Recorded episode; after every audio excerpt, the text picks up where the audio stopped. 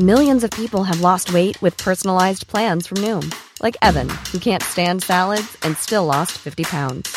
Salads, generally, for most people, are the easy button, right? For me, that wasn't an option. I never really was a salad guy. That's just not who I am. But Noom worked for me. Get your personalized plan today at Noom.com. Real Noom user compensated to provide their story. In four weeks, the typical Noom user can expect to lose one to two pounds per week. Individual results may vary. Hey there, it's Michelle Norris. I'm host of a podcast called Your Mama's Kitchen. When I travel, I'm usually looking for a way to find a taste of home when I'm not at home. And one of the things I love to do when I am at home is entertain. And Airbnb allows me to do that. When I was in California recently, I rented a house that had a great kitchen. And when we were sitting around the table, we we're all thinking, we're in someone else's house. Someone could be in all of our homes as well. If you have a home, but you're not always at home, you have an Airbnb. Your home might be worth more than you think. Find out how much at airbnb.com/slash host. Mom deserves the best, and there's no better place to shop for Mother's Day than Whole Foods Market. They're your destination for unbeatable savings, from premium gifts to show-stopping flowers and irresistible desserts. Start by saving 33% with Prime on all body care and candles. Then get a 15-stem bunch of tulips for just $9.99 each with Prime. Round out Mom's menu with festive rosé, irresistible berry chantilly cake, and more special treats. Come celebrate Mother's Day at Whole Foods Market. ساعت نزدیک دوازده ظهر بود و هنوز رئیس بانک با درخواستش موافقت نکرده بود. بابا یکی از دوستاش اومده بود که برای وام ازدواجش زامن بشه و کمکش کنه که بتونه وام رو بگیره. وام برای مراسم ازدواجی که فقط 6 ساعت دیگه بهش مونده بود.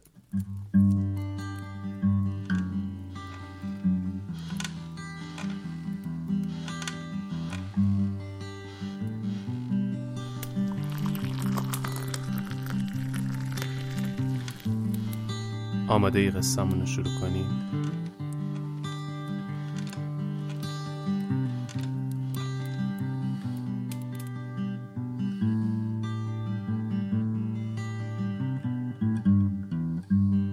وقتتون بخیر. این قسمت بیستم راوی و من آرش کاویانی هستم.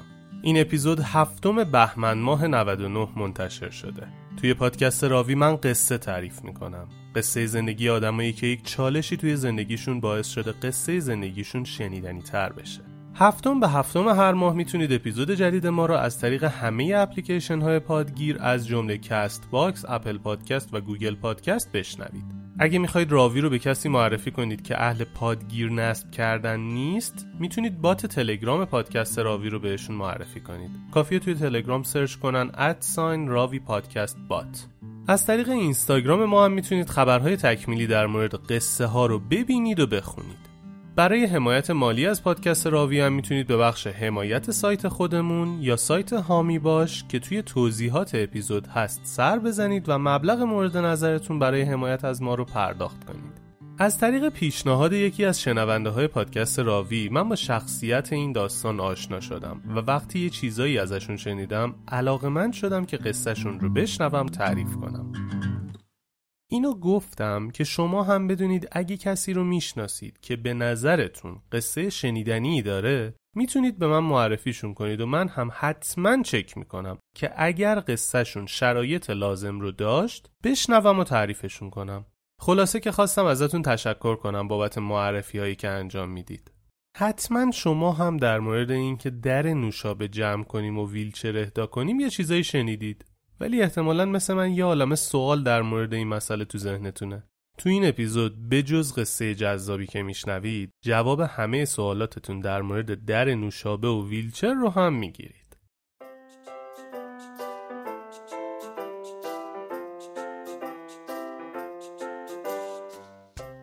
خرید ماشین دست دوم تو ایران خیلی ترسناکه. آدم مدام میترسه سرش کلاه بره و بعد دو روز ماشین جوری به خرج بیفته که از قیمت نوش مجبور شید بیشتر هزینه کنید تا درست شه. معمولا موقع خرید ماشین دست دوم چیکار می‌کنیم؟ میگردیم یه آدم با تجربه پیدا می‌کنیم و با اون میریم ماشین رو چک کنیم. اما هر کسی نمی‌تونه کارشناسی خودروی دست دوم رو انجام بده و تو چند دقیقه زیر و بم اطلاعاتش رو بهمون بده. کارنامه دستیار مطمئن شما تو خرید و فروش ماشینه و سرویس جدیدیه که دیوار معرفی کرده. قبل اینکه بخواید یه ماشینی رو معامله کنید کافیه برید تو سایتشون و درخواستتون رو ثبت کنید. تو کمتر از نیم ساعت مثل رفیق کاربلد میان همون جایی که شما و ماشین هستید و نزدیک 400 موضوع مختلف در مورد ماشین رو بررسی می‌کنن و یه گزارش جامع از مشکلات احتمالی ماشین بهتون میدن. تازه اونقدر به خودشون اعتماد دارن که تا سقف 20 میلیون گزارششون رو گارانتی می‌کنن که اگه شما ماشینی رو خریدید و مشکلی داشت که کارنامه تشخیص نداده بود خسارتش رو بهتون بدن. خلاصه که اگه می‌خواید تو این مدت ماشینی خرید و فروش کنید می‌تونید از کد تخفیف R A V I یا راوی استفاده کنید و 20 درصد هم تخفیف بگیرید.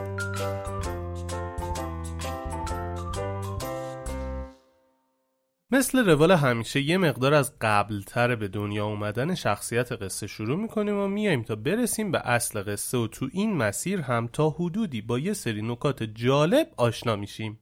پدر بزرگ بهاره دختر قصه ما عرب و خوزستانی بود و چهار تا زن داشته. آره چهار تا زن اونم همزمان که همه این همسرا با هم تو یه خونه زندگی می‌کردن. اون زمان این فرهنگ رو مردم میپذیرفتن چیزی که الان عرف نیست. تو اون زمانی که همه باید شناسنامه می‌گرفتن وقتی پدر بزرگش میره تا کاراشو انجام بده و شناسنامهش رو بگیره ازش می‌پرسن شغل چیه و چی کاره ای که فامیل برات بذاریم؟ میگه من تاجر مس هستم. و اینجوری میشه که فامیلش رو می‌ذارن سفاریان سفار یعنی مسگر.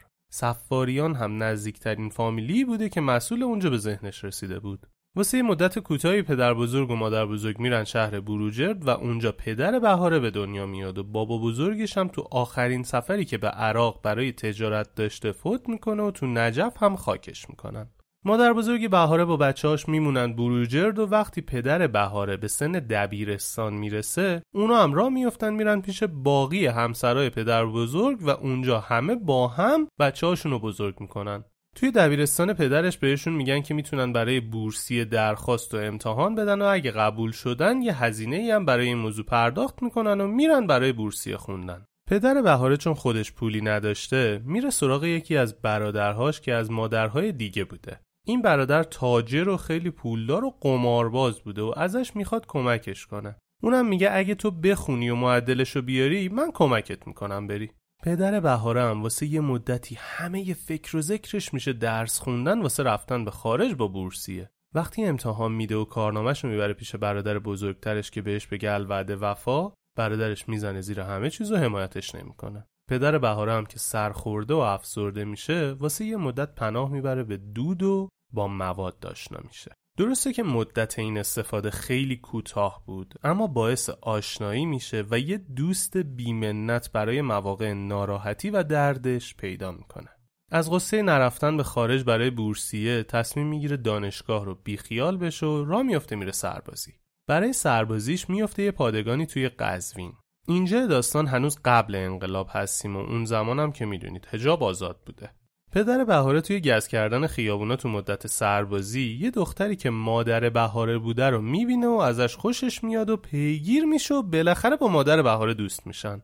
برعکس خانواده بابای بهاره که اصلا در قید و بند هجاب نبودن خانواده مادر بهاره بسیار مقید و مذهبی بودن و به قول خودشون بسته. این بسته بودن تا حدی نمود پیدا می‌کرد که تلویزیون تو خونهشون نداشتن. چیزی که تو اکثر خونه ها بود. نه که پول نداشته باشن بخرن ها پدر مادر بهاره یعنی پدر بزرگ بهاره تاجر خشکبار تو قزوین بود. ولی تلویزیون نمیخریده. حتی به دخترها تو خانوادهشون اجازه نمی‌دادن بدون هجاب برن مدرسه. با وجود همه این شرایط و اختلاف فرهنگی این دو نفر عاشق هم میشن و مادر بهاره هم میگه اینجوری که نمیشه دوست بمونیم. باید بیای خواستگاری. پدرش هم میره خواستگاری و تو خواستگاری بابای عروس می‌پرسه که خب تو چی داری؟ کارت چیه؟ بارت چیه؟ کجایی هستی؟ و این سوالا. پدر بهاره هم دستشو می‌ذاره رو زانوش و به بابای همسرش میگه من همینم با همین یلا پیرهن و همین زانوها. ولی بچت خوشبخت می‌کنم. پدر بزرگ بهاره از این رفتار و منش بابای بهاره خوشش میاد و رضایت میده که این دو نفر با هم ازدواج کنن.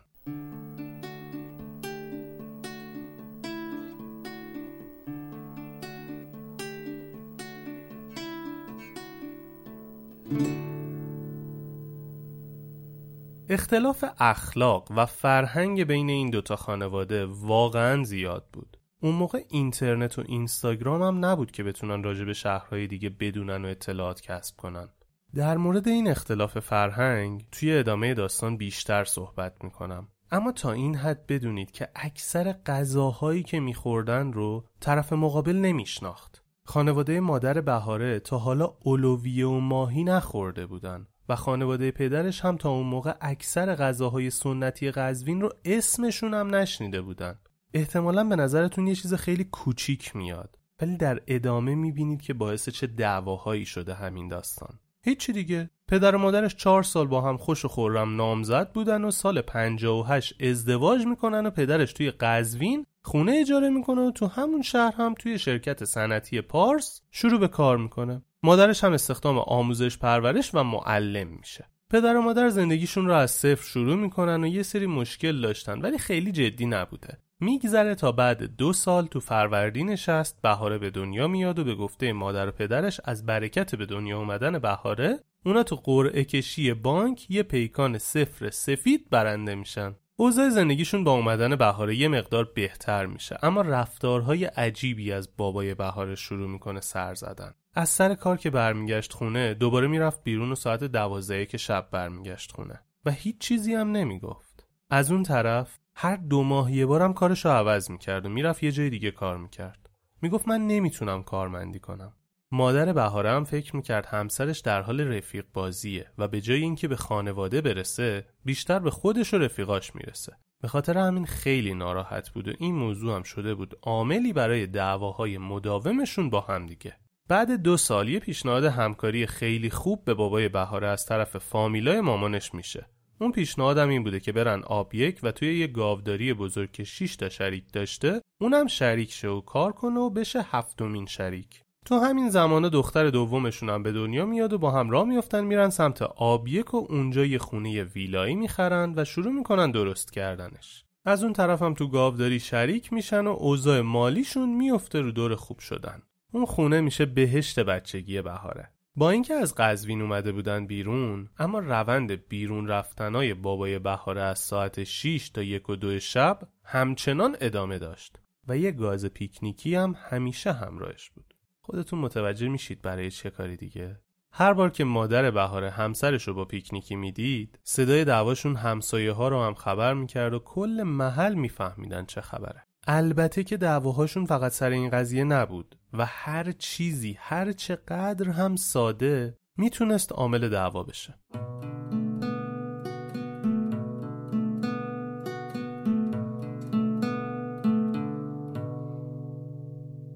مثلا قند خورد کردن یه چیزی به همین سادگی به همین کوچیکی می‌تونست عامل دعوا کردن بشه. حالا چجوری قند خورد کردن می‌تونست عامل دعوا بشه؟ این قضیه از اختلاف فرهنگیشون میومد. این اختلاف فرهنگی که میگم منظورم این نیست که یکیش خوبه یکیش بده ها. نه اصلا. فقط حرفم اینه که تفاوت فرهنگاشون و عدم پذیرششون نسبت به این موضوع جرقه یه دعوا رو می‌زد. قضیه هم از این قرار بود که تو خانواده پدر بهاره خانم قند میشکوندن تو خانواده مادر بهاره آقایون. همین. یا یه موضوع دیگه که عامل دعوا می‌شد این بود که توی خانواده مادرش کلا هجاب داشتن جلوی همه خیلی مقوله مهمی محسوب می‌شد. ولی تو خانواده پدرش اصلا این موضوع نبود و سر اینکه دخترشون چیکار کنه هی به مشکل میخوردن. بهاره که روسری سرش می‌کرد باباش از سرش می‌کشید. سرش نمی‌کردم مامانش به زور روسری رو می‌کشید رو سرش. البته که فقط مسائل مذهبی نبود. من نمیگم کدومش درسته و کدومش غلطه ها. فقط میگم این تفاوته عامل یه دعوا بود و نپذیرفتنش و با هم صحبت نکردن در موردش کار رو به جاهای باریک میکشوند. جدا از اینها خورده جو بودن مادرش دعواها رو هم شدیدتر می‌کرد.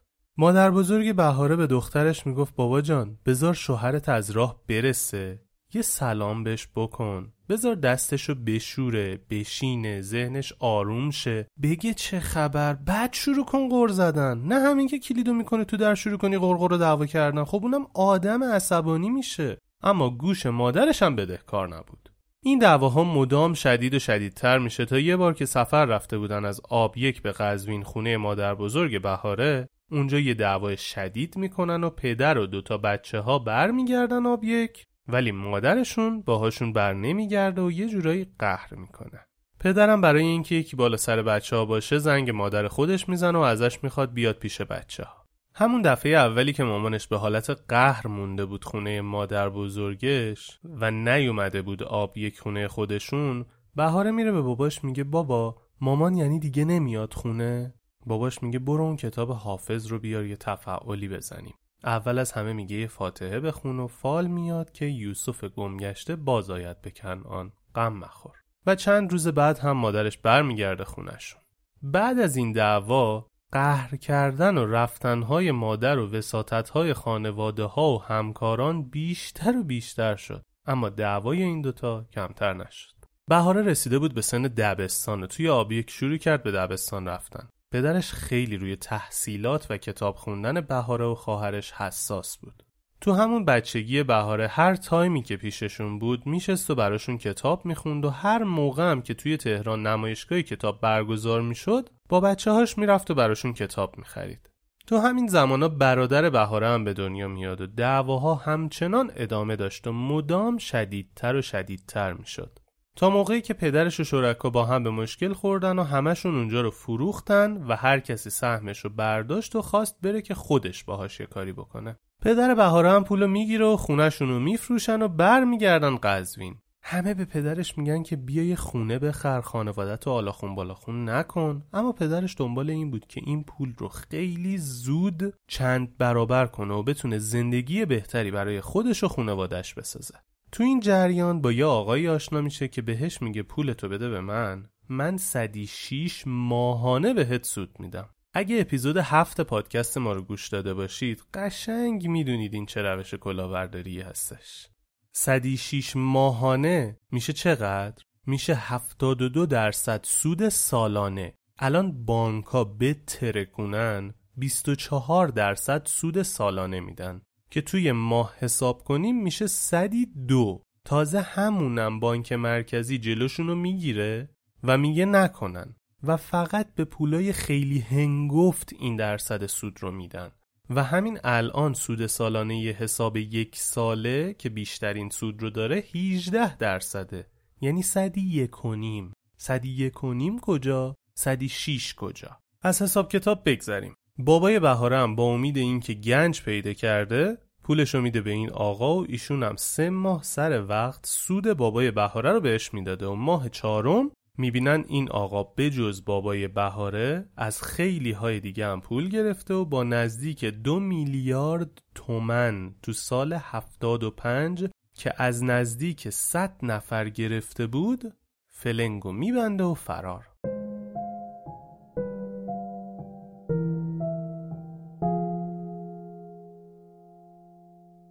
تو اون سالها حتی تا نزدیکای سال 83 و 84 خیلی از این اتفاقا میافتاد و من یادم میاد که خیلی ها خونه زندگی و ماشین زیر پاشون رو فروختن و دادن به اینجور آدما. به امید اینکه پولی در بیارن و زندگیشون رو بهتر کنن. اما بعد چند وقت فهمیدن که کل زندگیشون رو از دست دادن و اون آدم هم فرار کرده.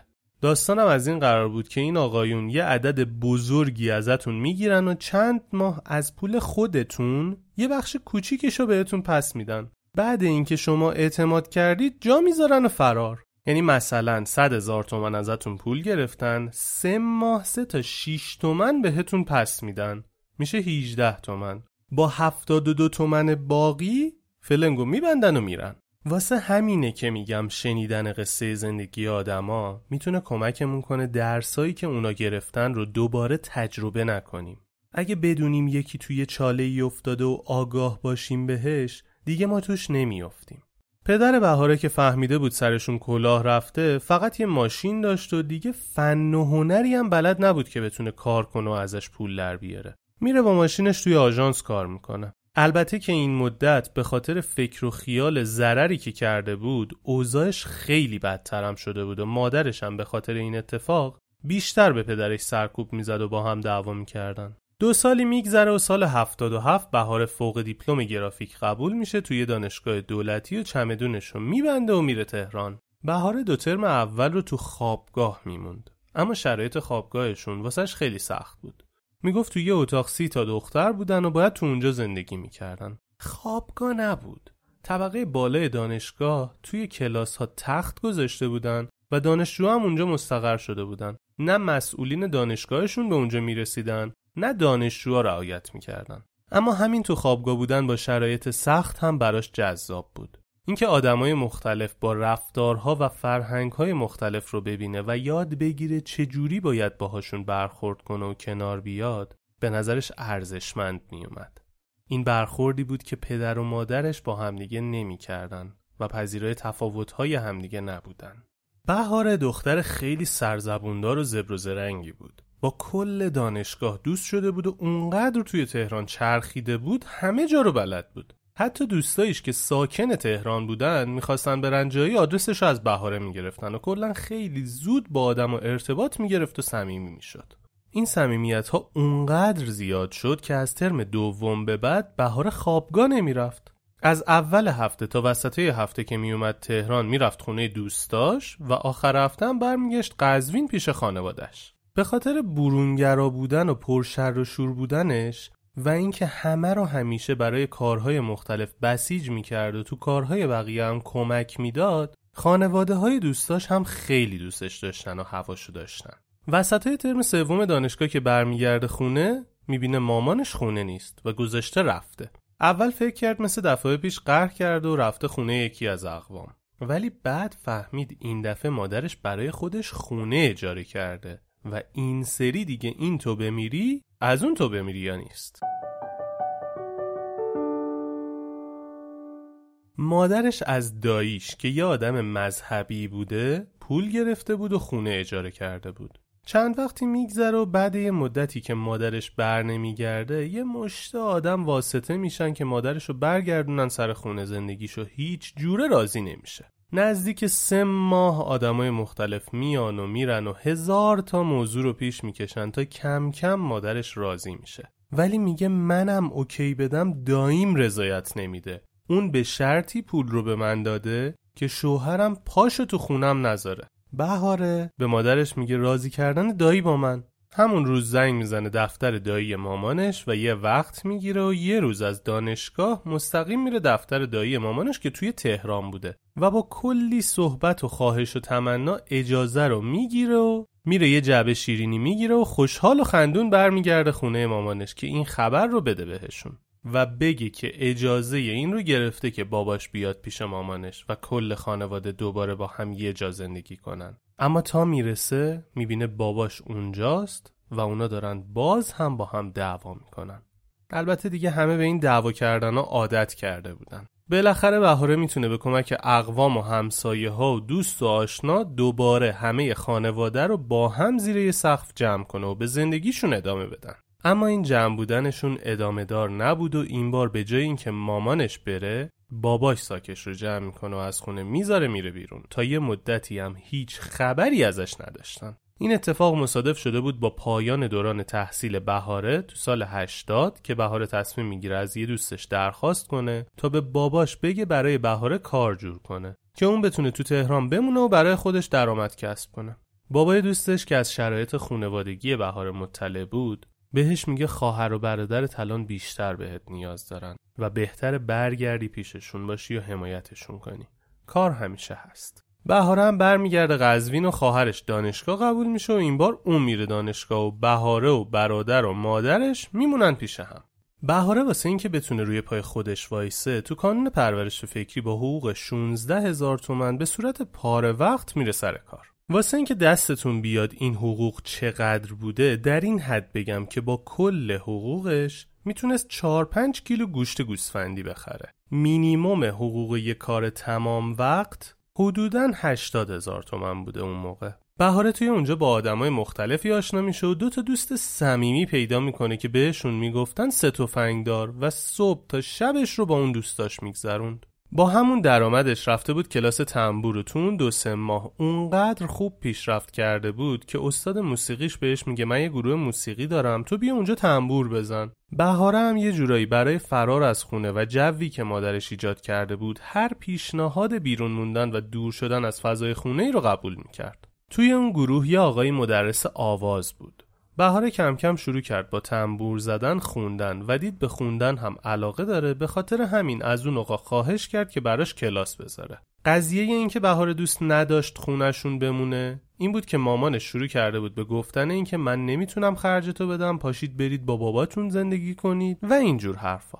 به خاطر همین سعی می‌کرد خونه نباشه تا خیلی در معرض این صحبت با مامانش قرار نگیره. سه جلسه از کلاس آوازش میگذره و جلسه چهارم استادش که خیلی هم ازش بزرگتر نبود شروع می‌کنه به خوندن شعر عاشقم عاشق به رویت گر نمیدانی بدان سوختم در آرزویت گر نمیدانی بدان و به بهاره میفهمونه که عاشقش شده و می‌خواد یه جوری ارتباطشون رو با هم بیشتر کنن. خوش سر زبون بودن و برونگرایی بهاره معلم آوازش رو عاشقش کرده بود. چند وقتی از دوستی بهاره با معلم آواز میگذره و متوجه میشه که مادرش به صورت رسمی از پدرش طلاق گرفته و جدا شده. بهاره نزدیک یک سال با همسر آیندهش دوست بود. اونقدر که مادرش بهش فشار آورده بود که من دیگه خرجتو نمیدم برو پیش بابات زندگی کن تصمیم می‌گیره زودتر خودش زندگیشو تشکیل بده و همسرش رو مجبور می‌کنه که با خانوادش بیان خواستگاری همسرش هم با خانوادش میان خواستگاری و بله رو می‌گیرن بهاره که تونسته بود با پدرش دوباره ارتباط بگیره با خوشحالی تمام همسرش رو به پدرش معرفی می‌کنه و پدرش هم تقریبا هیچ واکنشی به این موضوع نشون نمیده. بعد این مدت هم می‌فهمه که باباش می‌خواسته دوباره ازدواج کنه به همین خاطر بوده که هیچ دغدغه‌ای در مورد دخترش نداشته. بهاره با خودش فکر می‌کرد که ازدواج کردنش نه برای مادرش مهم بوده نه پدرش. و ناراحت بود از این موضوع. اما غم و غصه ارتباط خونوادگیشو می‌خواست با همراهی و همیاری همسرش از وجودش بیرون کنه. ولی فکرشو نکرده بود که دنیا اونجوری که اون برنامه ریزی کرده بود پیش نمی‌رفت و هنوز باید یه چیزایی رو یاد می‌گرفت. اولین مشکلی که پیش اومد این بود که تو مدت نامزدیشون شوهرش با مادرش رابطهشون تیره و تار شد. پدرش دوباره رفته بود و هیچ خبری ازش نبود. از اون طرفم مادرش همچنان به بهاره می‌گفت برو با بابات زندگی کن. توی خانواده های ایرانی می‌دونیم که تو این زمانا کم کم خانواده همراه میشن و شروع می‌کنن برای عروس جهیزیه تهیه کردن. اما هیچ کسی توی خانوادهشون به فکر بهاره نبوده. اون باید روی پای خودش وای میستاد. البته که شوهرش هم دانشجو بود و پولی نداشت که بهش کمک کنه و خانواده همسرش هم اوضاع مالی خیلی خوبی نداشتن که بخوان به پسرشون کمک کنن. بهاره هم همچنان توی کانون پرورش فکری به صورت پاره وقت کار می‌کرد با حقوق 16 هزار تومن چون خودش باید برای خودش جایزیه می‌خرید شروع کرد با کلی نامنگاری و درخواست و واسطه خودش رو توی محلی که کار می‌کرد از مربی پاره وقت تبدیل کرد به مربی تمام وقت تا حقوقش بیشتر بشه و بتونه وام بگیره و خریدهایی که برای جهیزیه لازم داشت رو انجام بده. بالاخره موفق میشه خودشو به مربی تمام وقت تبدیل کنه و بعد مدت سه ماه توی فروردین 83 کانون پرورش فکری تصمیم می‌گیره. بدنه اصلیشو کوچیک کنه و اولین کسایی که تصمیم می‌گیرن اخراج کنن هم میشن مربی های تمام وقتی که تازه استخدام شدن و سابقه کاریشون کمتره. فقط پنج ماه مونده بود به تاریخی که برای عروسیشون تعیین کرده بودن و الان دیگه همون حقوق نصفه ای هم که می‌گرفت نبود. بهاره دو ماه تمام تو خیابون راه می‌رفت و گریه می‌کرد و دنبال کار میگشت. اما مگه چیزی پیدا می‌شد؟ انگار کار شده بود الماس و نایاب. بعد دو ماه بالاخره توی یه کارخونه موتورسیکلت سازی که 15 کیلومتر بیرون قزوین بود به عنوان منشی استخدام میشه. با پسنداز و حقوقی که تو این مدت گرفته بود و هیچیشو خرج نکرده بود و کلی وام و قرض موفق میشه اولیهی ترین نیازهای خونشون رو بگیره. و با پولی هم که خانواده همسرش داده بودن یه خونه اجاره می‌کنن و وسایل رو می‌برن توی خونه و میچینن. چیدن که میگم فکر نکنید یه هفته داشتن خونه میچیدن ها. خودش می‌گفت چیزی نبود که بخوان بچینن. هم از نداشتن جهیزیه قصه می‌خورد هم از اینکه کسی رو نداشت که حمایتش کنه و حداقل کنارش باشه و بهش روحیه بده.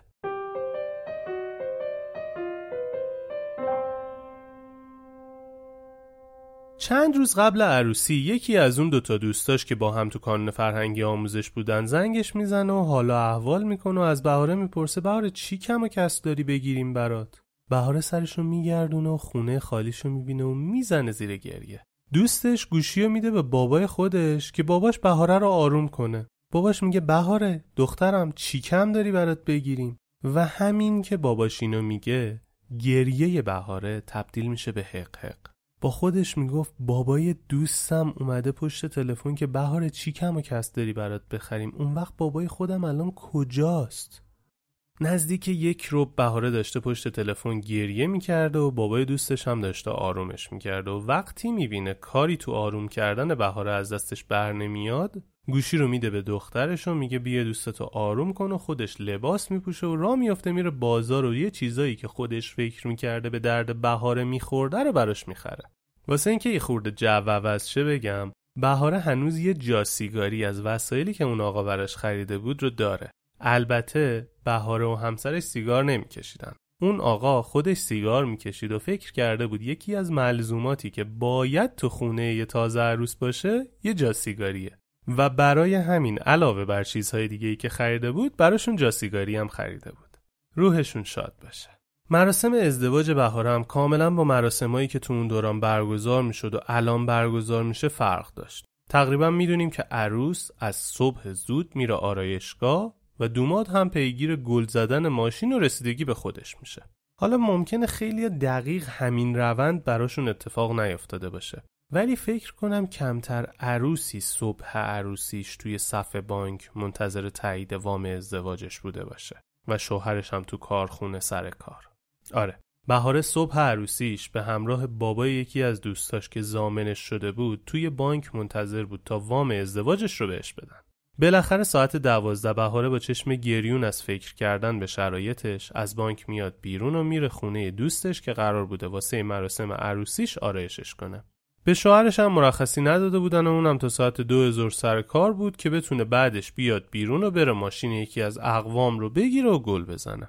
مراسم عروسیشون هم توی سالن مجلل و خیلی بزرگ و اینجور چیزا نبود. با یه رستوران خوب هماهنگ کرده بودن که شب میرن اونجا با مهموناشون پذیرایی و شام داشته باشن. بهاره و همسرش داشتن با حداقل ها زندگیشون رو پای ریزی می‌کردن. بهاره می‌دونست که باید زندگیش رو بسازه و نمی‌تونه بشینه یه جا و قور بزنه و گیر بده. اون روز دوستش آرایشش می‌کنه و همسرش هم میاد دنبالش و میرن آتلیه چند تا عکس یادگاری می‌گیرن و خودشون اولین کسایی بودن که وارد اون سالن پذیرایی میشن. اون شب همه اقوامی که دعوت کرده بودن اومده بودن ولی بابای بهاره نبود. تا آخرین لحظه ای که اون شب برن تو خونشون بهاره مدام منتظر این بود که پدرش رو ببینه و متوجه بشه که به یادش بوده و عروسیش برای اونم مهمه. اما این اتفاق نیفتاد. پدرش برای عروسیش نیومده بود. نیومده بود و حتی پیغامی هم برای تبریک گفتن بهش نفرستاده بود. مادر بهاره شب عروسیشون به عنوان کادوی عروسی و ماه اصل بهشون دو تا بلیت سفر به مشهد میده و این سفر ذهن اونا رو تا حدودی از چالش هایی که قبل برگزاری مراسم داشتن رها می‌کنه و آمادهشون می‌کنه برای چالش های پیش روشون. چالش هایی که انتظارشو نداشتن. حداقل بهاره انتظارش نداشت. فکر می‌کرد وقتی وارد زندگی مشترک بشه آرامش به زندگیش هدیه میشه. اما نمی‌دونست فقط جنس مشغولیت ها و دقدقه هاش تغییر می‌کنه. نه چیز دیگه. من بیشتر به خودم افتخار می‌کنم که تونستم زندگیمو خودم با همسرم با هم زندگیمون رو بسازیم بدون و این الان برام افتخار تره مهم نیست واقعا. یعنی واقعا که آدم فکر کنه حتما باید 200 میلیون جایزه بخره ببره تا زندگی شروع بشه اشتباه محضه و من حداقل به شخص ثابت کردم میشه با کمترین امکانات هم زندگی رو استارت زد. از سفر که برمیگردن روزمره زندگیشون شروع میشه و می‌بینن خیلی کمتر از چیزی که فکر می‌کردن پیش هم دیگه هستن. بهاره کم کم داشت مزه زندگی مشترک رو تجربه می‌کرد و می‌دید تجربهش خیلی با چیزی که تو فکرش بود فرق می‌کرده. قبل از ازدواج به همسرش گفته بود که من از زندگی فقط آرامش می‌خوام و فکر کرده بود که همسرش هم آرامش رو بغل می‌کنه و بهش هدیه میده. اما ماهیت زندگی مشترک اصلا این نیست.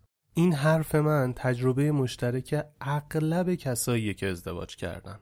توی زندگی مشترک تازه کلی کار داری تا با کسی آشنا بشی که مثل تو بزرگ نشده. برخوردها و رفتارهاش کاملا با تو فرق داره و حتی ممکنه چیزی که برای اون آدم ارزش باشه برای تو بی اهمیت باشه. و برعکس همین آشنا شدن و عادت کردن به اخلاقیات و خلقیات طرف مقابل خودش یه پروژه است. چه برسه به اینکه داستان خرج و مخارج و ارتباطات با آدمای دیگه هم بیاد وسط.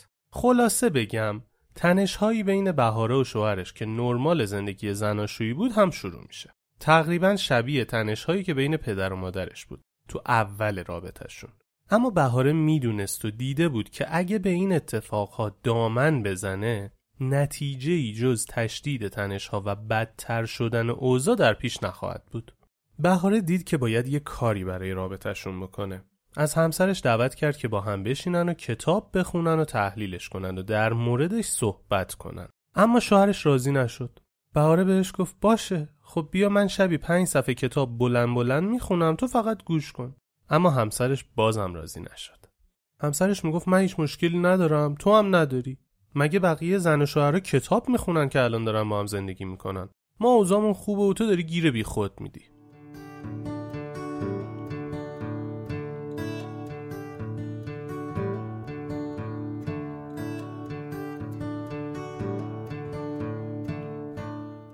اما بهاره بازم کوتاه نیامد شروع کرد کتاب رازهایی درباره زنان رو تو 20 صفحه خلاصه کرد و پرینت گرفت و داد به همسرش که بخونه. به عنوان اینکه آقا اینا چیزاییه که خوبه بدونی. همه فامیل و دوست و آشنا این 20 صفحه رو خوندن الا همسرش. به خاطر اینکه می‌گفت ما هیچ مشکلی نداریم و تو علکی داری بزرگش می‌کنی.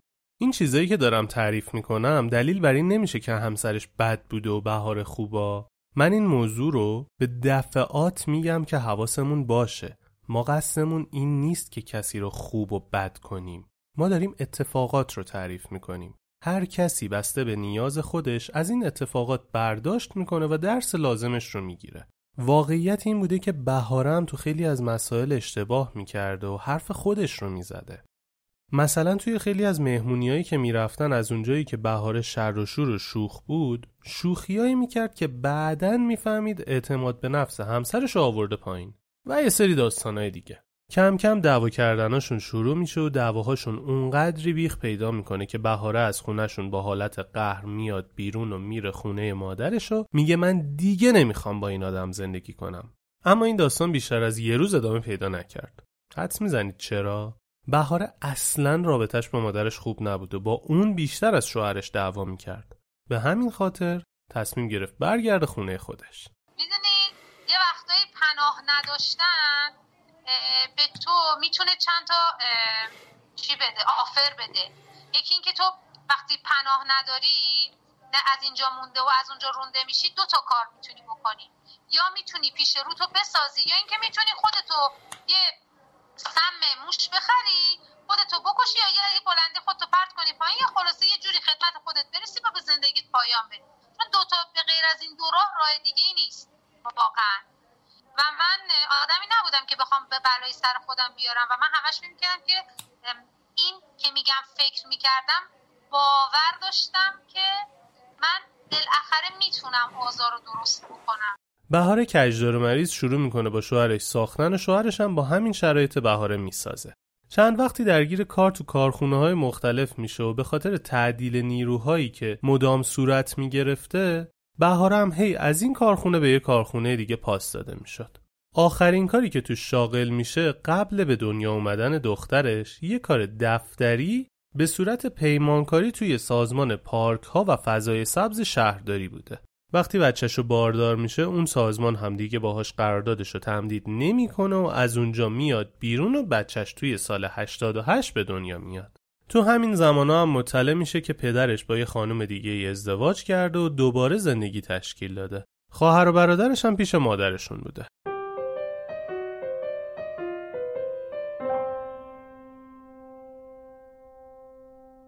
همون سال بهاره روی پیشونیش یه اگزمای شدید می‌زنه و هر دکتر پوستی میره هیچ کدوم نمی‌تونن براش کاری بکنن. به واسطه معرفی دوستاش و مادرش می‌فهمه یه علمی هست به اسم هومیوپاتی یا همیوپاتی یا هر تلفظ دیگه که احتمال داره داشته باشه. متوجه شدیم که حالا یه علمی هست و یک دکتری هست در قصری که بحث همیوپاتی رو داره و من رفتم پیش این آقای دکتر و به من گفتش که این اگزما نشانه بیماریه و ما باید اصل بیماری رو پیدا بکنیم تا بتونیم اصل ماجرا رو حل بکنیم که بعد این خود به خود خودش از بین میره. و واقعا هم همین اتفاق افتاد و من طی چهار پنج سال که پنج شیش سال تحت درمان همیوپاتی بودم ایشون به قدری انسان و به قدری مرد شریف واقعا مثل دکترهای دیگه نبود که بخواد فقط پولش رو بگیره ویزیتش رو بگیره وقت میذاش کتاب معرفی می‌کرد. یه وقت می‌دیدیم یک ساعت با من حرف می‌زد. راجع به خدا راجع به رنج هایی که تو زندگی بر ما واقع میشه موجب رشد ما میشه و از یه در واقع یه در جدیدی رو به روی من باز کرد و یک در واقع از یک زاویه دیگه حالا یاد گرفتم و مسائل نگاه بکنم نه اون زاویه که همیشه ما طلبکاریم و خودمون رو قربانی می‌بینیم و فکر می‌کنیم که ما طلبکاریم و همه به ما ظلم کردن ما مظلوم عالمیم. و به هم یاد داد که از این زاویه و از این دید بیام بیرون و یاد بگیرم که اینجور نیست. و البته داروی همیوپاتی و داروی شیمیایی که میخوردم خیلی به هم کمک کرد و آروم آروم منو سوق داد به اینکه حالم بهتر بشه و از افسردگی بیرون بیام و واقعا افسردگی که بهم حاکم بود به خاطر شرایطی که توش بودم هم به خاطر پدر مادرم هم قصه خواهر برادرم رو میخوردم و هنوزم دارم قصهشون رو می‌خورم. و هم شرایطی که حالا همسرم داشت به هم یاد داد قویم کرد کمکم کرد که من یه آدم قوی بشم قوی تر از اونی که بودم بشم. و باور می‌کنید که بدون اینکه ما کار به اگزما داشته باشیم اگزما ناپدید شد چون مسائل دیگه ای در واقع پیش رو سال 89 وقتی دخترش یک ساله بود تونست توی یه کارخونه کار اداری پیدا کنه و تقریبا چهار سال هم اونجا کار کرد و رابطش با همسرش هم خیلی عادی بود و از تنشهاشون کم شده بود. بهار چهار سال تو اون کارخونه بود بدون هیچ افزایش حقوقی. به همین خاطر تصمیم می‌گیره یه جای دیگه مشغول به کار بشه. توی کارخونه دیگه که کارشون استخراج مواد اولیه شیشه بود کار پیدا می‌کنه و شروع می‌کنه به فعالیت. مدیر کارخونه یه آدم خیلی منضبط بود و هر کسی که کوچیکترین اشتباهی می‌کرد رو توبیخ می‌کرد. اولش به بهاره گفتن برای کار اداری استخدام میشه. سه ماه اول هم واقعا کار اداری بود. اما یهو گفتن تو قراره بشی مدیر اداری بخش ترانسفر ما. حالا قضیه از چه قرار بود؟ یه آقای توی یه فیلد شغلی داشت بازنشست می‌شد و بهاره رو می‌خواستن بذارن جاش. حالا کار این آقا چی بود؟ این آقا روزانه کل خط تولید که بیشتر از ده کیلومتر بود رو چک می‌کرد و گزارش هایی رو به رئیس کارخونه می‌داد. در ضمن مسئول تمام راننده های لودر هم بود و یه جورایی سرپرستشون بود. شرایط کار یه جوری بود که برای بهاره خیلی سخت بود.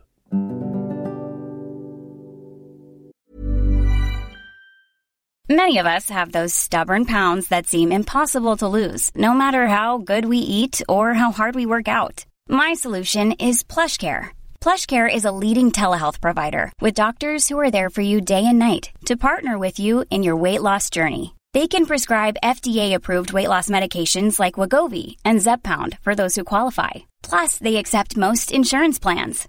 To get started, visit plushcare.com slash weight loss. That's plushcare.com slash weight loss. Imagine the softest sheets you've ever felt. Now imagine them getting even softer over time. That's what you'll feel with Bowl and Branch's organic cotton sheets. In a recent customer survey, 96% replied that Bowl and Branch sheets get softer with every wash. Start getting your best night's sleep in these sheets that get softer and softer for years to come. Try their sheets with a 30-night guarantee. Plus, get 15% off your first order at bowlandbranch.com. Code BUTTERY. Exclusions apply. See site for details. خط تولید شیشه خیلی خط تولید حساسی داره. به این علت که خب شیشه به خاطر اینکه پودر شیشه به هیچ وجه نباید ناخالصی داشته باشه و اینا طی فرایندی هی آزمایش میشه و چون خط تولیدش خیلی خط تولید طولانیه در حین تولید یه اتفاقاتی ممکنه بیفته. مثلا کارگری رفته اونجا چوبش مثلا میفته تو خط تولید بچه های تعمیرات اونجا اشتباهی وسایلشون رو جا می‌ذارن با خط تولید در واقع اون قطعه وسیله میره. یا به هر دلیلی چیزی که بخواد باعث بشه که خلوص شیشه خراب بشه و از بین بره بیاد با این نوار نقالا حرکت بکنه و باعث بشه که یعنی این اتفاق اتفاقی که زیاد میفته و خیلی ضربه بزرگی بهشون می‌زنه. بعد به محض اینکه این ناخالصی ببینن خط متوقف می‌کنن و کلا همش ضربه است. به خاطر همین چکی که من می‌کردم برای مدیر کارخونه وظیفه من خیلی براشون مهم حرف من براشون خیلی استناد می‌کردن به حرف من و هی اینو اونو توبیخ می‌کردن. مدیر خط و نمی‌دونم تولید و نمی‌دونم واحدهای مختلف به خاطر نامهایی که من صبح به صبح می‌دادم توبیخ می‌شدن. بعد خب اونها از من انتظار داشتن که به جایی که برم به مدیر کارخونه گزارش بدم بیام زیر زیرکی بگم آقا خط اینجوریه ها مثلا بده درست کنی خب من معمولا این کارو نمی‌کردم چون بالاخره مدیر کارخونه به من اعتماد کرده بود. و اگه دو دفعه می‌فهمید که من این کارو کردم اعتمادش از ما سلب می‌شد. یه جورایی اون وسط گیر افتاده بودم دیگه. یعنی اعتبارم در این حال زیر سوال می‌رفت. در این حال کار کار خیلی سختی بود و اصلا کار زنونه ای نبود و و اینو بهتون بگم که من به شدت توی این فاز بودم که هر کاری که مردم می‌کنن قاعدتا من هم می‌تونم انجام بدم. و یه وقتا می‌شد که من واقعا تا زانو توی لجن و گل و کسافت گیر می‌کردم. ولی می‌رفتم و اصلا نمی‌گفتم آقا من کسیب شدم من الان به من کفش بدید به من شلوار بدید. می‌رفتم هر جوری بود اون چه که خواسته بودن رو انجام می‌دادم. بهاره کاملا غرق کار شده بود و خیلی دوست داشت هر کاری آقایون می‌کنن رو اون هم بتونه انجام بده. حتی چند باری هم تفریحی نشسته بود پشت لودر که رانندگیشو یاد بگیره و یکی از راننده ها هم یادش داده بود چی کار باید بکنه.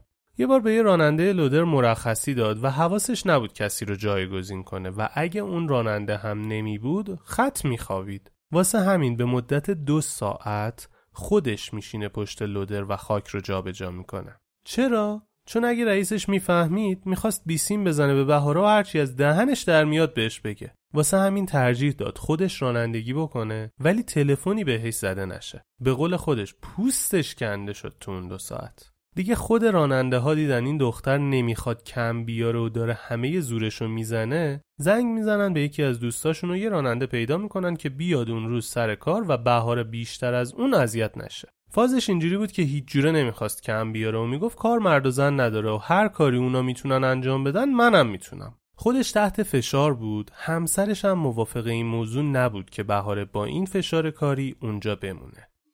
همسرم همش پر اینو می‌زد که تو خودتی که دوست داری بیشتر کار کنی. تو مثلا تو می‌تونی سه بعد از ظهر با سرویس بیای اما میمونی. ولی واقعیت که مسئولیتی که بهم داده بودن مسئولیت سنگینی بود. من نمی‌خواستم این جوره کم بیارم. بیشتر بازم این بود که دوست نداشتم کم بیارم. بگن زن نتونست. از پسش بر نیومد.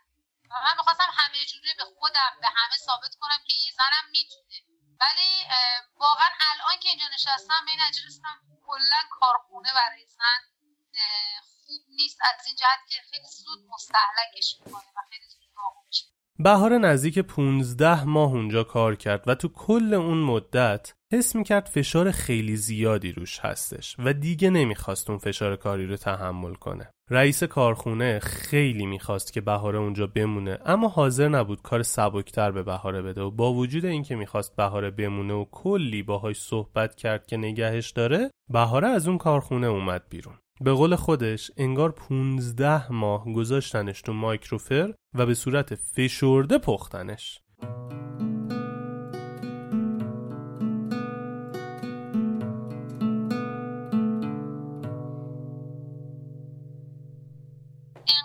توش غرق بودم باور نمی‌کنید. متوجه نبودم که داره بهم چی میگذره. فقط وقتی فهمیدم که سه ماه از کارم تو شرکت جدید گذشت.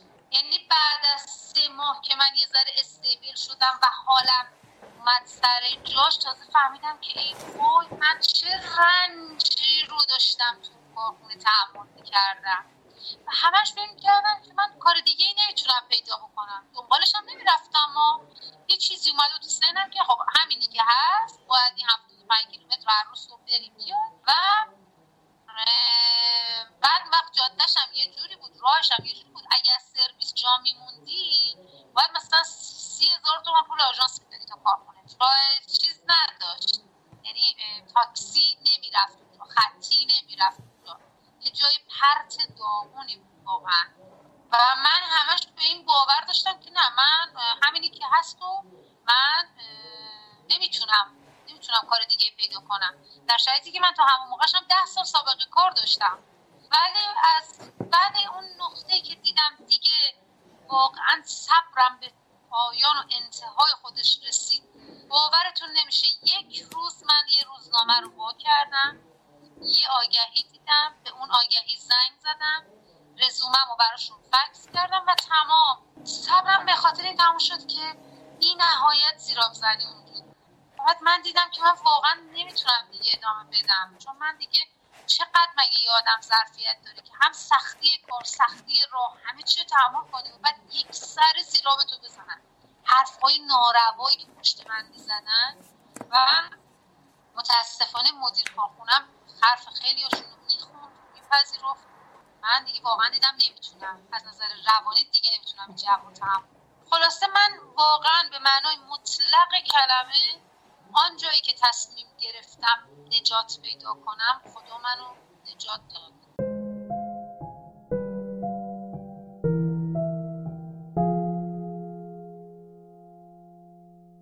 اسفند 97 اومد بیرون و رفت توی یه کارخونه دیگه و اونجا مشغول کار شد. فشار کاریش خیلی کمتر بود و باعث شد وقت کنه به چیزای دیگه ای غیر از کار هم فکر کنه. همون موقع تصمیم می‌گیره دوباره درس بخونه و لیسانس بگیره برای همین دانشگاه علمی کاربردی ثبت نام می‌کنه و منتظر نتیجه دانشگاه میمونه و خورداد نتیجه قبولیش میاد و میگن مهر هم بیا برو سر کلاس چند روزی از خبر قبولیش گذشته بود که یکی از دوستاش بهش گفت بهاره یه جریانی تو تهران را افتاده خیلی جالبه. در بطری جمع می‌کنن به یه جاهایی میفروشن و از پولش ویلچر می‌خرن.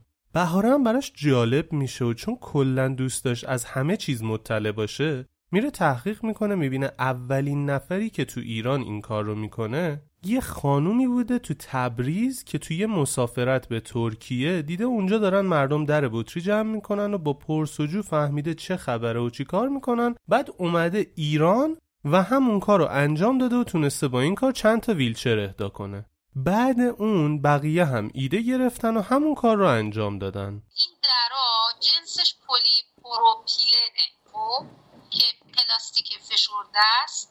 هم پلی اتیلن هم پلی پروپیلن و یه جورایی تلاس مخصوصا با وجود تحریم ها مواد اولیش خیلی سخت وارد کشور میشه و خیلی گرون.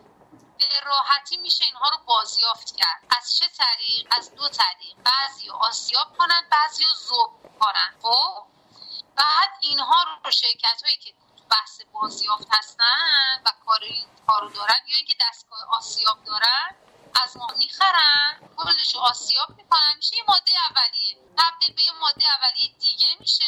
میاد میره تو صنعت. صنعت مختلف استفاده میشه. مثلا من شرکتی بود که داشبورد ایران خودرو رو تولید می‌کرد اینا از ما می‌خرید زوب می‌کرد رنگ مشکی هم میریخت بعد می‌رفت تو قاله می‌شد داشبورد ماشین ولی با مواد دست دوم با مواد دست اول نه دفعه بعدی که بهار اون دوستش رو می‌بینه دوستش بهش پیشنهاد میده که بیا از این درا خودمون جمع کنیم به دوستا و آشنا هم بگیم جمع کنن بفرستیم تهران که کمک بشه.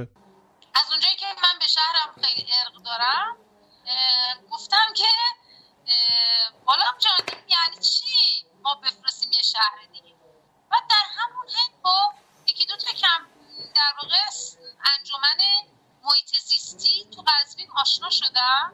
بعد دیدم اینا درا رو جمع می‌کنن گونی گونی میرن پاکسازی گروه رفتگران طبیعت بودن و نمی‌دونم چند تا گروه بودن اینا درا رو جمع می‌کنن می‌کنن تو گونی نگه می‌دونن بعدم میفرستن میرن ته میره تهران. چی چرا باید عواید کاری که داره تو قزوین اتفاق میفته به مردم شهر خودمون نرسه؟ چرا باید بیاد بره تهران؟ مثلا ما نمی‌دونیم مثلا چه اتفاقی برای درام میفته همین یه حرف همین یه فکر همین یه ایده. شد منشه این داستان. و من از اونجایی که رشتم گرافیکه یکی از دوستانم به سرعت برای من یه پوستر طراحی کرد. پوستری بود که خیلی پوستر عالی هم از آب در اومد. دوباره یکی دیگه از دوستان گرافیست ما که تو شهرداری کار می‌کرد فایل پوستر رو از من گرفت. من اینو می‌خوام بهتون بگم. من فقط قصد کردم. این قصد خیلی مهمه. من اونجا قصد کردم. روزنامه وا شد کار پیدا شد. و من فقط قصد کردم و باور کنید یه چیزی و یک نیروی ماورایی منو از پشت هل می‌داد بدونی که خودم متوجهش باشم. الان که پنج سال ازش میگذره متوجه و می‌فهمم. من به یکی از بچه ها گفتم خب من الان از کجا بیارم پوستر چاپ کنم؟ خب خودم بودم یار روز کسی نبود اصلا. گفتم که من از کجا بیارم پوستر چاپ کنم؟ یکی از دوستان که توی سازمان فرهنگی ورزشی شهرداری کار می‌کرد گفت فایل پوستر تو بیار من برات چاپ می‌کنم. تقریبا 20 روزی طول کشید تا پوستر چاپ بشه. چون من پوستر نمی داشتم نمی‌تونستم کاری بکنم. می‌خوام بگم که 99 درصد مردم شهر هیچ وجه از یه همچین مطلع نبودن. و من پوستر رو 29 مرداد 94 رفتم از چاپخونه تحویل گرفتم. ولی شروع کردم. چجوری شروع کردم؟ می‌رفتیم پارک با دخترم شروع کردیم درها رو جمع کردن. بعد یه گروه تلگرامی هم زدم. یعنی نهایت هنرم این بود که یه گروه تلگرامی زدم. و من فقط می‌تونم بگم شیش ماه من فقط حرف زدم. با تلفن حرف زدم تو گروه ها حرف زدم با مردم حرف زدم ما اینجا یه پارک ملی داریم اسم پارک ملی فدک. می‌رفتم تو فدک پارک ملی فدک با مردم حرف می‌زدم در و شاید بگم چه پنجاه درصد بازخوردی بود که مگه میشه؟ مگه داری برو بابا کی تونسته با چهار تا دونه در ویلچر بخره؟ تا مدت های مدید بازخورد من همین. حتی فامیل مثلا می‌رفتی شام میخوردیم گفتم اون درا رو بدید میخندیدن. یعنی چرت پرت میگی.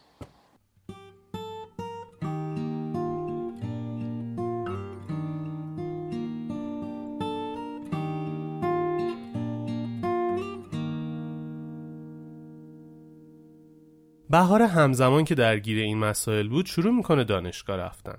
دخترش رفته بود کلاس اول دبستان و اون هم رفته بود دانشگاه رشته گرافیک گرایش تصویرسازی کتاب کودک. از هر صد نفری که این طرح رو براشون توضیح می‌داد خوشبینانه دو یا سه نفر باور و کمکش می‌کردن. حتی همسرش هم باورش نمی‌شد که اینجور کاری بشه انجام داد. تنها کسی که همراهش بود و باورش داشت دخترش بود. همیشه با همدیگه می‌رفتن تو پارک ها و با هم درهای بطری روی زمین رو جمع می‌کردن. بچه های انجمن هایی که طبیعت رو تمیز می‌کردن و درهاشون رو میفرستادن تهران هم از این کار و این پستر بهار استقبال کردن و درهایی رو که جمع می‌کردن می‌دادن به بهاره تا بتونه تبدیلشون کنه به ویلچر. نزدیک پنج ماه با همه نوع طرز فکری جنگید و آشنا شد تا تونست نزدیک هفتاد کیلو در بطری جمع کنه. خیلی ها کمکش کرده بودن و تنها نبود. اما با خیلی ها می جنگید و خیلی ها مسخرش می‌کردن. درها رو جمع کرده بود. ولی نمی‌دونست باید درها رو به کی بده تا پول ویلچر رو جور کنه. نمی‌دونست وقتی ویلچر رو گرفت اون رو به کی اهدا کنه. یه خورده که گشت و پرسجو کرد فهمید یه انجمنی هست به اسم مکس. که حامی کودکان سرطانی هستش و باشون که ارتباط گرفت فهمید که اتفاقا ویلچرشون خرابه و خیلی هم استقبال می‌کنن از اینکه این ویلچر به اونها اهدا بشه. گشته بود چاه رو کنده بود. دیگه فقط مونده بود منارش رو بدزده. یعنی فقط مونده بود که بتونه درها رو تبدیل کنه به پول و ویلچر بخره. تو اینترنت سرچ کرد ببینه چه خبره و کسی پیدا میشه یا نه که چند تای اسم و شماره تلفن پیدا کرد. باهاشون تماس گرفت و شرایطشون رو پرسید. اونا هم گفتن ما زیر یه تن نمی‌خریم و کمترش اصلا نمیصرفه. اکثر جاهایی هم که زنگ می‌زد تو قزوین نبودن و اونم برای اینکه بتونه این کار رو به طور مداوم انجام بده باید یه جایی رو تو قزوین پیدا می‌کرد. چند روزی گذشت و تقریبا ناامید شده بود که یه آقایی به هک زنگ زد و گفت من دستگاه بازیافت دارم تو قزوین. ولی بیشتر پت یا شیشه آب معدنی و نوشابه بازیافت می‌کنم. شما چقدر در داری؟ بهاره گفت 270 کیلو. اون بنده خدا هم گفته باشه اشکال نداره. من چون می‌خوام خودمم به انجمنتون کمک کنم اینا رو ازتون می‌خرم. حالا این آقا کی بود؟ پسر دوست مامان بهاره. مامان بهاره یه بار داشته با دوستش در مورد این موضوع صحبت می‌کرده گفته که دخترم داره همچین کاری می‌کنه. اون خانم همین موضوع رو به پسرش گفته بوده پسرش هم که می‌خواسته به این جریان کمک کنه شماره بهاره رو گیر میاره و این اتفاق رخ میده. بالاخره پول یه ویلچر جور شد و توی یه نمایشگاهی که انجمن مکس قرفه داشت بهاره هم برای انجمنشون که اسمشو گذاشته بودن همیاران قرفه گرفت و تو همون نمایشگاه اولین ویلچری که از در بطری خریداری شده بود رو اهدا کردن.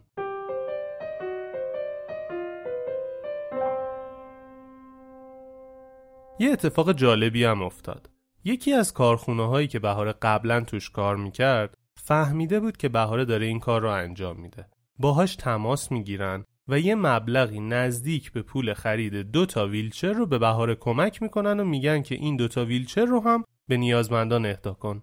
بعد اهدای اولین ویلچر نظر خیلیا برگشت و کم کم همه اون آدمایی که بهاره رو مسخره می‌کردن و می‌گفتن امکان نداره بهش تبریک گفتن و اومدن به صورت داوطلبانه کمکش کردن. هر نمایشگاهی که تو قزوین برگزار می‌شد بهاره می‌رفت شرکت نمایشگاه می‌گفت آقا ما داریم کار خیر می‌کنیم تو رو خدا بهمون کمک کنید که تبلیغ کنیم مردم بیشتری حمایت کنن و این حرفا. اکثرا هم با درخواستشون موافقت می‌کردن و بهشون غرفه می‌دادن. بهاره دیگه تنها نبود و با کسایی که کمکش بودن بروشور هم چاپ کرده بودن و پخش می‌کردن و به مردم توضیح می‌دادن. تو نمایشگاه هر کی رد می‌شد می‌گفتن آقا شما در جمع می‌کنی؟ خانم شما چی؟ مردم هنگ کرده بودن. قضیه در بطری چیه؟ اینا هم توضیح می‌دادن کم کم مردم بیشتری با این داستان آشنا شدن. بعد یه مدت هر جایی که می‌خواست بره غرفه بگیره می‌گفتن خب شما مجوزت کو؟ از کجا بدونیم شما دروغ نمیگی؟ دیگه هر جوری بود رفت اداره ورزش و جوانان قزوین و مجوز سمن گرفتن و شدن سازمان مردم نهاد. سمن. یا انجیو انجمن خودمون. خب به ما روزی که می‌خواستیم در واقع انجمن رو تاسیس کنیم یه کاغذ دادن گفتن ده تا 15 تا اسم بنویس. منم اومدم خونه کتاب فرهنگ لغت رو باز کردم اینقدر ورق زدم اینقدر ورق زدم. یه عالم لغت رو هی کنار هم چیدم چون باید حتما سه سیلاب داشته باشه اسمی که انتخاب می‌کنه دیگه من ده تا 15 تا اسم بالاخره گلچین کردم و از تو فرهنگ لغت تهش انجمن جوانان سرمد از طرف وزارت ورزش و جوانان این اسم پذیرفته شد. به اسمایی که انتخاب کرده بود. این پروسه مجوز نزدیک یک سال براش دوندگی داشت و تو این مدت تونسته بود چند تا ویلچر دیگه هم اهدا کنه که باز هم فقط از در بطری نبود و خیلی ها حمایت می‌کردن تا انجمن همیاران به نیازمندانی که می‌شناسن کمک کنن. خورد خورد با انجمنهای مختلف بر خورد و اونا کمکش کردن تا مردم بیشتری رو با این موضوع جمع آوری در بطری آشنا کنه. خودش عضو انجمنهای اونا می‌شد و با حمایت اونها تو گروههاشون مردم رو تشویق می‌کرد در جمع کنن. عکس و خبر اهداها رو میذاشت گزارش می‌داد که چه اتفاقایی افتاده و یه جوری سعی می‌کرد اعتماد مردم رو هر روز بیشتر از قبل جلب کنه. توی این مدت بعضی از خبرگزاری ها اومدن خبر اهداهای انجمن همیاران رو منتشر کردند و همین کار باعث شد افراد بیشتری با این مقوله آشنا بشن و میزان درهایی که جمع می‌کردن بیشتر شد. یه سری از مغازه‌دارای سطح شهر هم اومدن اعلام آمادگی کردن برای اینکه اونها رو به عنوان پایگاهی اعلام کنن که مردم درهاشون رو ببرن به اینها تحویل بدن و وقتی جمع شد انجمن بره این درها رو تحویل بگیره. اما همیشه هم همه چیز خوب پیش نمی رفت و ناملایماتی هم می شد. به من گفتن که بیا برو سازمان پسمان دوستان حالا اطرافیانم و اینا. من گفتم بیا برو سازمان پسمان با رئیس سازمان پسمان حرف بزن که بتونی یه دریچه رو باز بکنی برای اینکه چون اونها هم دارن پسماند شهر رو جمع می‌کنن دیگه. بیا با اینا صحبت بکن که با هم همکاری بکنید در این حال که داره پسماند جمع میشه در بطری این پسماندو برای تو جمع بشه. تو برو نیت خیرخانت رو بگو. مثلا اون موقع که این خاطره رو دارم تعریف می‌کنم مثلا ما 20 ویلچر اهدا کرده بودیم. بیا برو نیت تو بگو داستان تو بگو اهدا تو بگو. شاید قبول بکنه که با هم یه همکاری داشته باشه ما هم یه روز صبح خیلی خوش و خوشان پا شدیم رفتیم چقدر نشستیم تا آقا تشریف آوردن و من گفتم که من فلانی هم از انجمن فلان ما کارمون اینه. کاملا براش توضیح دادم گفتم ما یه انجمنیم داریم این کار انجام میدیم. در بطری جمع می‌کنیم از درآمدش هم ویلچر می‌خریم. بلا فاصله یعنی حرف دهن من در نمده گفت مگه ما متولیم این کار خودش متولی داره. بهزیستی چه کار از بود جای آنچنانی میاد و میره خانم. من و شما کلامون پس مرکز. به ما چه ویلچر بخریم؟ به من چه؟ به تو چه؟ من اصلا همچی خوشگم زد. یعنی واقعا در لحظه نمی‌دونستم واقعا جواب این آدم چی بدم. گفتم آقا هر کسی برای خودش رسالتی داره. رسالت منم اینه که بیام و یه حرکتی انجام بدم برای مردم شهرم. اون آدمایی که من بهش ویلچر اهدا می‌کنم از کمیته امداد و بهزیستی واموندن یعنی کمیته امداد و بهزیستی به اونها کمکی نمی‌کنه. به یه دونه از آدمایی که ما ویلچر اهدا کردیم و اون آدم به شدت نیازمند بود. بهزیستی بهش گفته بود نصف پول ویلچر رو بریز بعد من بهت ویلچر خب مرد حسابی نه آدم اگر اصلا و اون موقع مثلا حرف مال زمانی که مثلا ویلچر 300 هزار تومان 400 هزار تومان بود. همین چهار تا در همسایه جمع شدن پول جور میشه. هم الانش هم یک و 400 واقعا پولی نیست. نفر هفت نفر جمع شدن 200 تومان بذارن یک و 400 جور میشه. اون آدمی که هنوز نتونسته به اون یک و 400 یا به اون 400 تومن سه سال پیش برسه آدمی که هیچکی دور بر خودش نداره. داشتیم مثلا پیرمردی رو که فقط دو تا یه پیرمرد بود. یه پیرزن بدون اولا. قند انقدر بالا زده بود که پاشو بریده بودن. قطع کرده بودن. بعد زنش هم مشکل داشت با واکر را می‌رفت. و اینو هیچ که دار دنیا نداشتن. کمیته امداد 45 تومن می‌داد به زیستی 60 تومن 70 تومن بعد من اینا قرار روزگارشون بگذارم دارو بخرن غذا بخرن. هیچی. هیچی به هیچی. یه ویلچر رو دریق دارم. اگه ما موکل مردمیم این کار خودش موکل داره سازمان مطبوعش بهزیستی سازمان مطبوعش کمیته امداد خودشون ویلچر تهیه می‌کنن. به ما چه؟ به من چه؟ به تو چه؟ تو چی کاره ای؟ من چه کارم بخوام ویلچر تهیه کنم؟ گفتم آقا چرا متوجه نمیشی؟ این کار در عین حال یک حرکت نمادینه. تو این مدت خیلی از مردم خیلی امواتشون برای ما ویلچر خریدن و ما اهدا کردیم. قطعا فقط و فقط با در بطری ما به عدد 110 نمی رسیدیم من یه دوستی دارم هر سال دو تا ویلچر می‌خره به ما اهدا می‌کنه. میگه من این خیر امواتم. دوست دارم به نیت امواتم. دو تا ویلچر رو بخرم بدم تو اهدا کنم. خودش هم می‌خره میاره تحویل میده ما می‌بریم اهدا می‌کنیم. عکسش هم براش میفرستیم میگیم ببین اهدای 95 و 96 مال تو. و این آقا هر جوری بود حاضر نبود حتی حرف منو بشنوه. حاضر می‌بینید متاسفانه مدیران ما ذهنهای به شدت بسته ای دارن و تمرین نکردن که خوب گوش بدن. ببینن آقا یه نفر بهش براش گفتم. گفتم که یه نفر آدم مثل من به جای اینکه بشینه پای ماهواره به جای اینکه بره رفیق بازی اومده یه حرکتی انجام داده. تو باید اول این حرکت رو درک کنی و بفهمی به قدری برخوردشون بد بود و قدری برخوردشون زشت بود که واقعا من اون لحظه که از جام بلند شدم با بغز بلند شدم. رفتار این آقا و برخورد این آقا منو به شدت مطمئنتر کرد از کاری که دارم می‌کنم.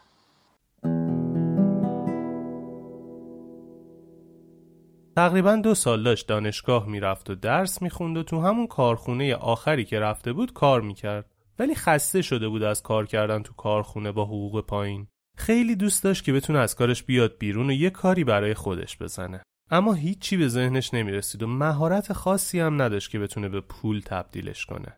تا اون زمان هر نمایشگاهی که برگزار می‌شد اینا می‌تونستن بدون پرداخت هزینه چون کارشون خیریه بود قرفه بگیرن و اونجا کارشون رو تبلیغ کنن.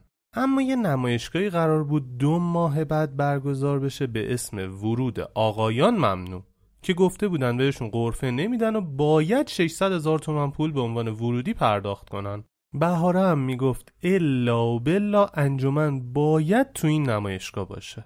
دلیلش چی بود؟ می‌گفت چون اصل ماجرای انجمن ما زنان هستن و اینجا فقط خانوما میان و اونان که تو خونه برای ما در جمع می‌کنن پس می‌تونن مبلغ های خوبی باشن و کمک کنن بیشتر ویلچر اهدا کنیم. پس باید تو این نمایشگاه باشیم. بهاره این موضوع رو با دوستاش مطرح کرد و گفتن چیکار کنیم چیکار نکنیم؟ بریم گل و گیاه بخریم به مردم بفروشیم و از درآمدش هزینه چهار شب غرفه رو بدیم. کل بچه های انجمن با این ایده موافقت کردن.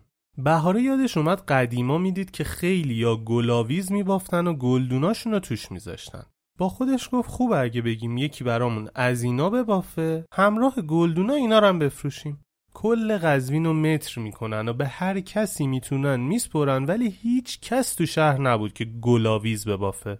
گفتن چیکار کنیم چیکار نکنیم؟ بهاره به یکی از دوستای صمیمیش گفت خودمون میبافیم. و همین شد اساس اینکه کارخونه رو بذاره کنار و وارد مکرمه بافی بشه. حالا مکرمه چیه؟ مکرمه یه نوع بافتنیه که توش از گره زدن برای بافتن استفاده می‌کنن. این هنر رو مدت زیادی ملوانا داشتن و هر چی دم دستشون بود رو با مکرمه میپوشوندن. از چاقو تو جیبشون گرفته تا بخشایی از کشتیشونا. میگن تاریخ مکرمه به قرن 13 میلادی بین مردم عرب برمیگرده. اما کم کم رو به فراموشی می‌ذاره. مکرمه تو قرن 17 و 19 میلادی مورد توجه دوتا از ملکه های انگلستان بوده و همین باعث میشه دوباره تو دنیا رواج پیدا کنه. کاربرد مکرمه هم اغلب تو دکوراسیون خونه ها بوده. چند تا نمونه مکرمه هم میشه به دیوار آویز، دریم کچر، رومیزی، پرده، گلاویز و یه سری چیزای دیگه اشاره کرد. بگذریم. نمایشگاه قرار بود تیر ماه برگزار بشه و اینا اردی بهش تبلیغ نمایشگاه رو دیده بودن و به ایده گل و مکرمه رسیدن. بهاره از همون موقع تصمیم گرفت استعفا بده و دیگه نره کارخونه. از سی و یک خورداد ماه دیگه کارخونه نرفت و از همون روز با یکی از دوستای صمیمیش یوتیوب رو باز کردن و شروع کردن پیدا کردن ویدیوهای آموزشی که گلاویز یا مکرمه چجوری میبافن یه سری اطلاعات پیدا کردن و رفتن نخ خریدن و با دوستش نشستن بافتن و چشمتون روز بعد نبینه اولی و دومی و سومی یه سری چیزای هچل هفتی شد که خودشون هم نمی‌خواستن ببیننش و آسته آسته یاد گرفتن درست ببافن تو فاصله یک ماه تا 29 تیر کلی گلاویز بافتن و آماده کردن برای نمایشگاه. اون موقع فکر می‌کردن خیلی خفن بوده ولی به قول خودشون در برابر کارهای الانشون حکم اسباب بازی داشته. با همون اولین نمونه کارهاشون میرن نمایشگاه و گلاویزاشون رو آویزون می‌کنن و گلدونا و گلایی که خریده بودن رو روشون سوار می‌کنن. روز آخر نمایشگاه بالاخره می‌تونن از فروش محصولاتشون با خرجایی که برای نخ و چیزای دیگه کرده بودن یر به یر خرجشون رو در بیارن. اما تو این مدت با این کارشون چند تا هدف رو با هم زدن. یک، انجمنشون رو تبلیغ کردن. دو، یاد گرفتن گلاویز و گل بفروشن. و سه، یه هنر جدید یاد گرفتن که می‌تونستن تبدیلش کنن به کسب و کار خودشون و درآمدشون رو از این طریق تأمین کنن.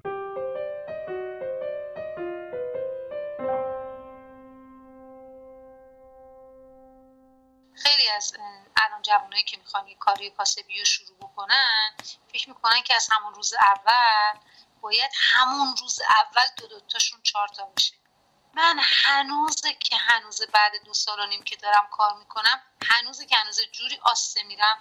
دو زب در دو هم شاید سه و نیمه. هنوزم من به دو زب در دوی چهار نرسیدم. چون برای اینکه تو بخوای یک پروژه پنج ساله بر خود تعریف می‌کنی پروژه هفت ساله بر خود تعریف می‌کنی باید خیلی آسته بری آسته بیای. و دنبال این باشی که از روز اول از ماه اول تو سال اول به سود برسی این اتفاق نمیفته و قطعا منجر به شکست میشه. و ما هنوز که هنوز دست به اصلا را میریم و دنبال سود آنچنانی نیستیم. شاید من الان یه پرده رو میبافم. باید این پرده رو من دونیم بفروشم. ولی هنوز من یک قیمت میدم. چون اونقدر مخاطبی که نیازه رو ندارم. پس من نمی جای مانور ندارم. بعد از این قضایی بهاره کم کم سبدهایی رو خرید و با مدارس صحبت کرد و از معلمه و بچه ها کمک گرفت تا بتونن درهای بیشتری جمع کنن. تا قبل کرونا این سیستم خوب جواب می‌داد اما الان شرایط کرونا این روند رو تعطیل کرده. بهاره کسب و کارش رو شروع کرده و داره زندگیش رو میچرخونه و انجمنی رو تأسیس کرده که داره دنیا رو جای قشنگتری می‌کنه. تو همین الان که دارم باهاتون حرف می‌زنم هرگز به ذهنم نرسیده که این انجمن باید یه جایی تموم شه و خسته بشم. هرگز. مثلا خب خیلی از دوستانی که الانم هنوز هنوزم مثلا خب در جمع می‌کنن همون مثلا یک سال اول به من می‌گفتن که فلان deadline ت کیه؟ مثلا کی تا؟ همش منتظر بودن که خب خیلی وقتا میشه انجمنهای تاسیس میشن یه time ی کار می‌کنن بعد ول میشه. ولی چون این باور رو من قلبا نداشتم که قرار نیست این انجمن تموم بشه. اگه یه روز من سفاریانم نبودم بالاخره آدم هست که این انجمن رو راه ببره. این انجمن باید راه خودش رو بره. حالا من یه وسیلم. من نبودم یه نفر دیگه یه کس دیگه یه کس دیگه. بالاخره باید این اتفاق بیفته. و وقتی داره با جمعوری این در رو اتفاق قشنگی میفته چه دلیلی داره می‌خواد متوقف بشه؟ یه مرور کلی اگه بخوام بکنم و اوضاع خونوادگی بهاره رو بگم چجوریه قضیه از این قراره که الان با همسرش و دخترشون ارتباط خوبی دارن و خدا رو شکر با آرامش دارن زندگی می‌کنن. پدرش چند سال بعد از ازدواج دومش از همسرش جدا شد و حقوق بازنشستگی شد داره بابت مهریه به همسر دومش پرداخت می‌کنه و به خاطر یه بیماری نادر متاسفانه دوتا پاشو از دست داده که دکترها گفتن از عوارض استفاده از مواد مخدر بوده. امیدوارم خدا همراهشون باشه. من به بهاره برای همتش و کاری که داره انجام میده تبریک گفتم و ازش قدردانی کردم که داره دنیای ما رو مخصوصا ایرانمون رو به یه جای قشنگتر و مهربونتر تبدیل می‌کنه. و اون یه چیزایی گفت که فکر می‌کنم خوب شما هم بشنویدش. باور کنید باور کنید. من نبودم این کارا رو کردم. به خدا. باور کنید. باید تجربه کنید مهره شطرنج خدا بودن. من فقط یه انتخاب بودم یه مهره بودم. منو ورداشت از یه جایی گفت تو یه آدم سرسخت لجوجه چیزی هستی؟ سرتق سمجی هستی؟ تو به درد این کار می‌خوری. اون یکی نمی‌خوره فقط به همین دلیل. خدا من از یه جایی برداشت آورد گذاشت اونجا گفت آلا برو. خودش کرد. همه کار رو خودش کرد. و هرچی پیش رفت خود خدا کرد. تا همین الانش هم به نظرم باز خود خداست که داره کارو پیش می‌بره. با وجود کرونا. باز ما الان هشت ویلچر اونجا آماده اهداداری برای من قوت قلبه. یعنی باز خدا رو شکر. با این وضعیت یک سال کرونا باز من هشت ویلچر آماده اهدا دارم. بعد ما به غیر از ویلچر خب چیزای دیگه هم اهدا می‌کنیم. همین پریروز بچه ها دو تا دستگاه فشار سنج خریدن یک میلیون و 500 چقدر متقاضی دستگاه فشار سنج و دستگاه قند خون تست قند خون هستیم داریم. یعنی اصلا خیلی وقتا می‌خریم جز اهدام نمیاریم. فقط میدیم بره طرف کارش را بیفته. طرف آدم داشتیم 300 هزار تومان عینک پول نداشته بخره. ما براش خریدیم دادیم رفته. این که میگم ما دادیم که خب پول انجمن بوده.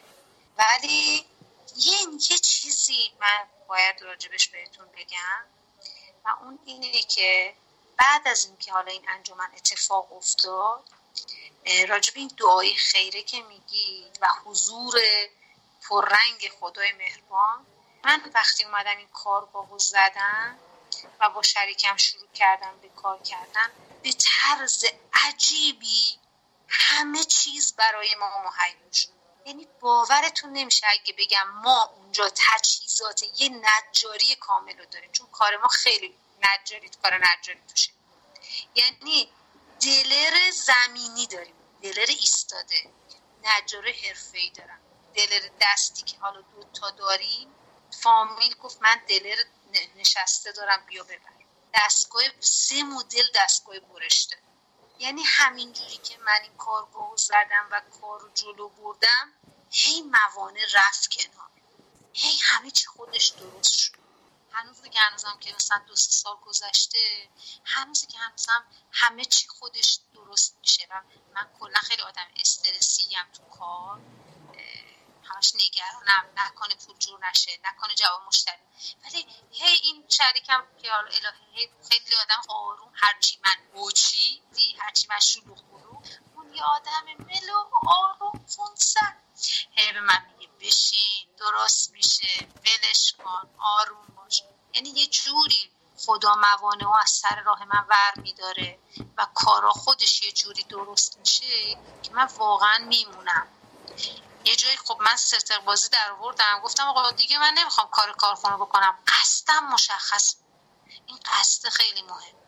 گفتم کائنات به نظام طبیعی. هر آن چیزی شما بذاری. من گفتم آقا من دیگه نه کارخونه دیگه آقای خودم نوکر خودم. من فقط اینو اشاره کردم. و بعد همه چی خودش مهیا و هیچی نیست جز عنایت لطف خدا این که میگه از تو حرکت از خود و برکت همینه. کافیه تو قصد کنی. باور داشته باشی که میشه. باور مهم. و شد.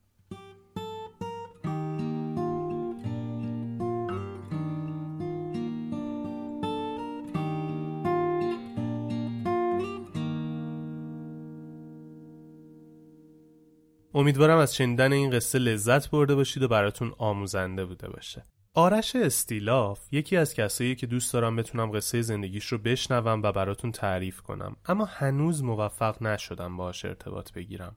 توی ویدیو می‌گفت حتی پرورش ماهی قزلالا و گوسفند هم علم و آگاهی و دانایی می‌خواد.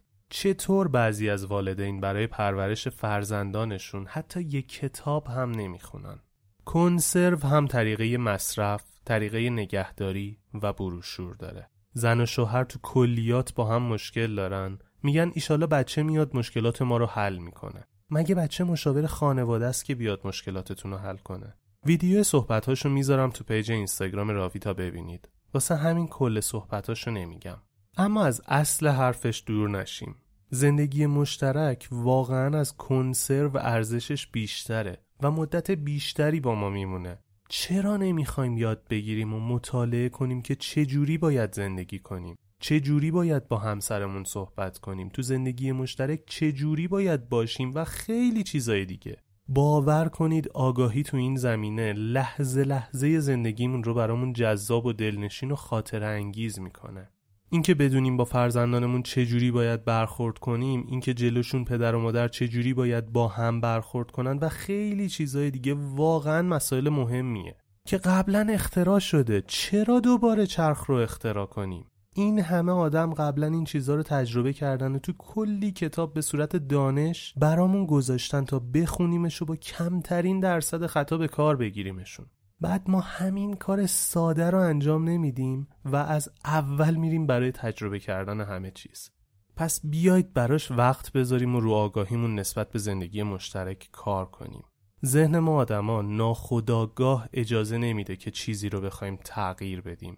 مگه اینکه تصمیم بگیریم و همت کنیم و برای این تغییر وایسیم. مرحله اول اینکه تغییر کنیم اینه که نسبت به این موضوع هوشیار باشیم و بدونیم که ذهن همه همین مکانیزم رو داره. و همه ذهنشون نسبت به تغییر مقاومت نشون میده. باید آگاه باشیم که با آگاهی که می‌تونیم زندگی بهتری داشته باشیم.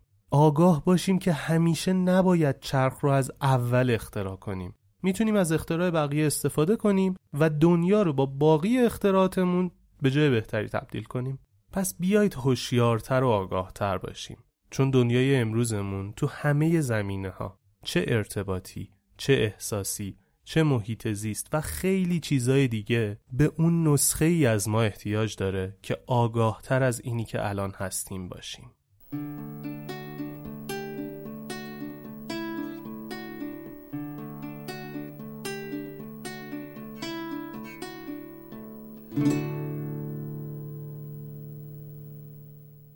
چیزی که تا اینجا شنیدید اپیزود بیستم پادکست راوی بود.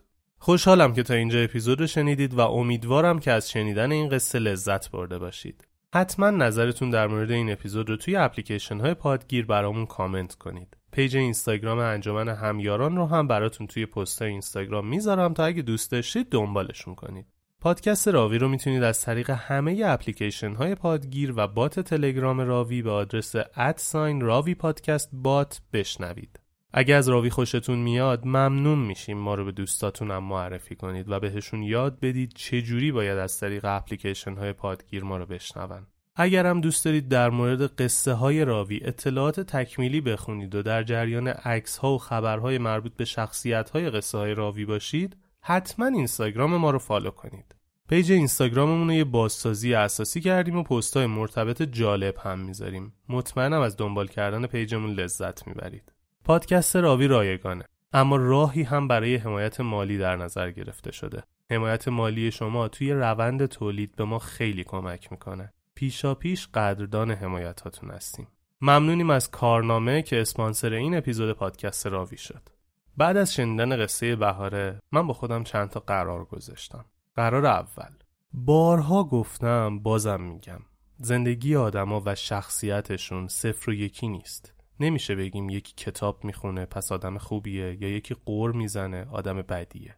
حواسمون باشه آدما رو از روی یه سری کلیشه قضاوت نکنیم و بهشون برچسب نزنیم. قرار دوم پول نداشتن هیچ مشکلی نداره. آدمی که نداره سرش بالاست که دزدی نکرده دروغ نگفته مال کسی رو نخورده. نداشتن جرم نیست. اما نبودن اونم جایی که یه جورایی وظیفه آدمه که باشه. به نظر من مشکل داره. این یکی از همون چیزاییه که تو دفترچه راهنمای زندگی باید بنویسن. بودن یه بزرگتر اونم پدر حتی اگه هیچ کاری هم نکنه قوت قلبه. به آدم شجاعت میده. میشه به حضورش تکیه کرد و دنیا رو به دست آورد. با خودم قرار گذاشتم وقتی پدر شدم همه اون جاهایی که باید باشم. اگه زنده بودم باشم. و اون زمانها رو با هیچ برنامه پر نکنم. و قرار آخر. حواسم باشه اگه رویای کسی رو جدی نمی‌گیرم حداقل مسخرش نکنم. همیشه این امکان رو در نظر بگیرم که شاید شد. کسی از خواست خدا که خبر نداره. تنها چیزی که می‌دونیم اینه که خدا همیشه برای ما بهترین رو می‌خواد. پس احتمال بدم که بهترین اون آدم رخ دادن رویاش باشه. مثل همیشه. آخر قصه اینجاست. اما قصه آخرم این نیست. آخر قصه اما قصه آخرم این نیست.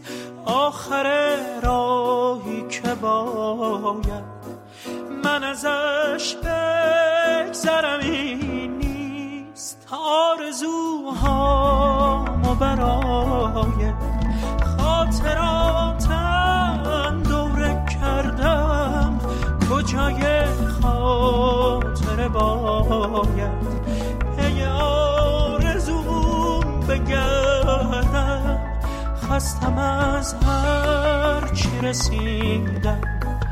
اگه پشت سفریست برکه امنو نمی‌خوام.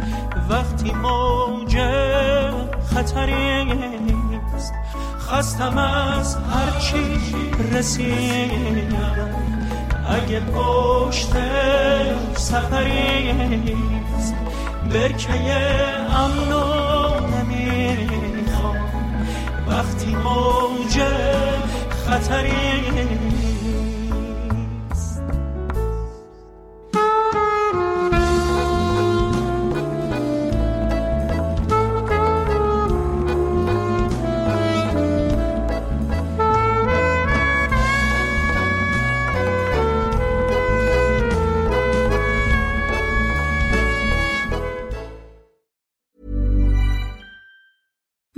deserves the best, and there's no better place to shop for Mother's Day than Whole Foods Market. They're your destination for unbeatable savings, from premium gifts to show-stopping flowers and irresistible desserts. Start by saving 33% with Prime on all body care and candles. Then get a 15-stem bunch of tulips for just $9.99 each with Prime. Round out Mom's menu with festive rosé, irresistible berry chantilly cake, and more special treats. Come celebrate Mother's Day at Whole Foods Market. Imagine the softest sheets you've ever felt. Now imagine them getting even softer over time. That's what you'll feel with Bowl and Branch's organic cotton sheets. In a recent customer survey, 96% replied that Bowl and Branch sheets get softer with every wash. Start getting your best night's sleep in these sheets that get softer and softer for years to come. Try their sheets with a 30-night guarantee. Plus, get 15% off your first order at bowlandbranch.com. Code BUTTERY. Exclusions apply. See site for details. Hi, I'm Daniel, founder of Pretty Litter. Cats and cat owners deserve better than any old-fashioned litter. That's why I teamed up with scientists and veterinarians to create Pretty Litter. Its innovative crystal formula has superior odor control and weighs up to 80% less than clay litter. Pretty Litter even monitors health by changing colors to help detect early signs of potential illness. It's the world's smartest kitty litter. Go to prettylitter.com and use code ACAST for 20% off your first order and a free cat toy. Terms and conditions apply. See site for details.